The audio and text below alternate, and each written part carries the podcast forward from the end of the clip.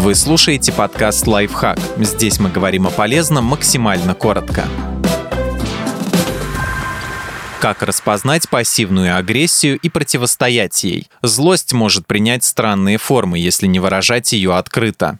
Как выглядит пассивная агрессия? Психологи выделяют несколько основных признаков. И вот в каких фразах и поступках они проявляются. Все нормально. Пассивно-агрессивные люди никогда не скажут честно, что злятся или обижаются, но будут всем своим видом это показывать. Смотреть волком, вздыхать, цыкать, поджимать губы, держать драматичные паузы и так далее. При этом, если вы спросите, что случилось, в ответ услышите «ничего» и «все в порядке». Делай, что хочешь. Если пассивно-агрессивный человек все же заговорит о том, что его беспокоит, он не выскажет претензии прямо, не решится на открытую конфронтацию. А вместо этого воспользуется фразами в духе «ну конечно, на мои чувства всем наплевать». Да-да, мне теперь все понятно. Поступай как знаешь. Я сделал выводы. Не обижайся, я же любя. Если вы не нравитесь такому человеку, он не расскажет вам в чем дело, не поговорит с вами, не станет ссориться и возмущаться. Он будет делать вид, что все в порядке, и выплеснет недовольство другими способами. Худеешь? Вот тебе тортик. Еще одна форма пассивной агрессии – попытки помешать вам добиться своих целей. Вы рассказываете, что следите за питанием и хотите сбросить лишний вес, а на следующий день вас настойчиво угощают пирожными. Вы собираетесь поработать, и вас начинают каждые пять минут отвлекать по пустячным поводам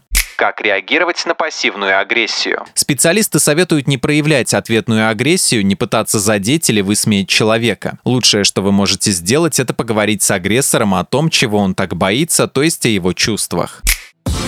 Подписывайтесь на подкаст «Лайфхак» на всех удобных платформах. Ставьте ему лайки и звездочки, оставляйте комментарии. Услышимся!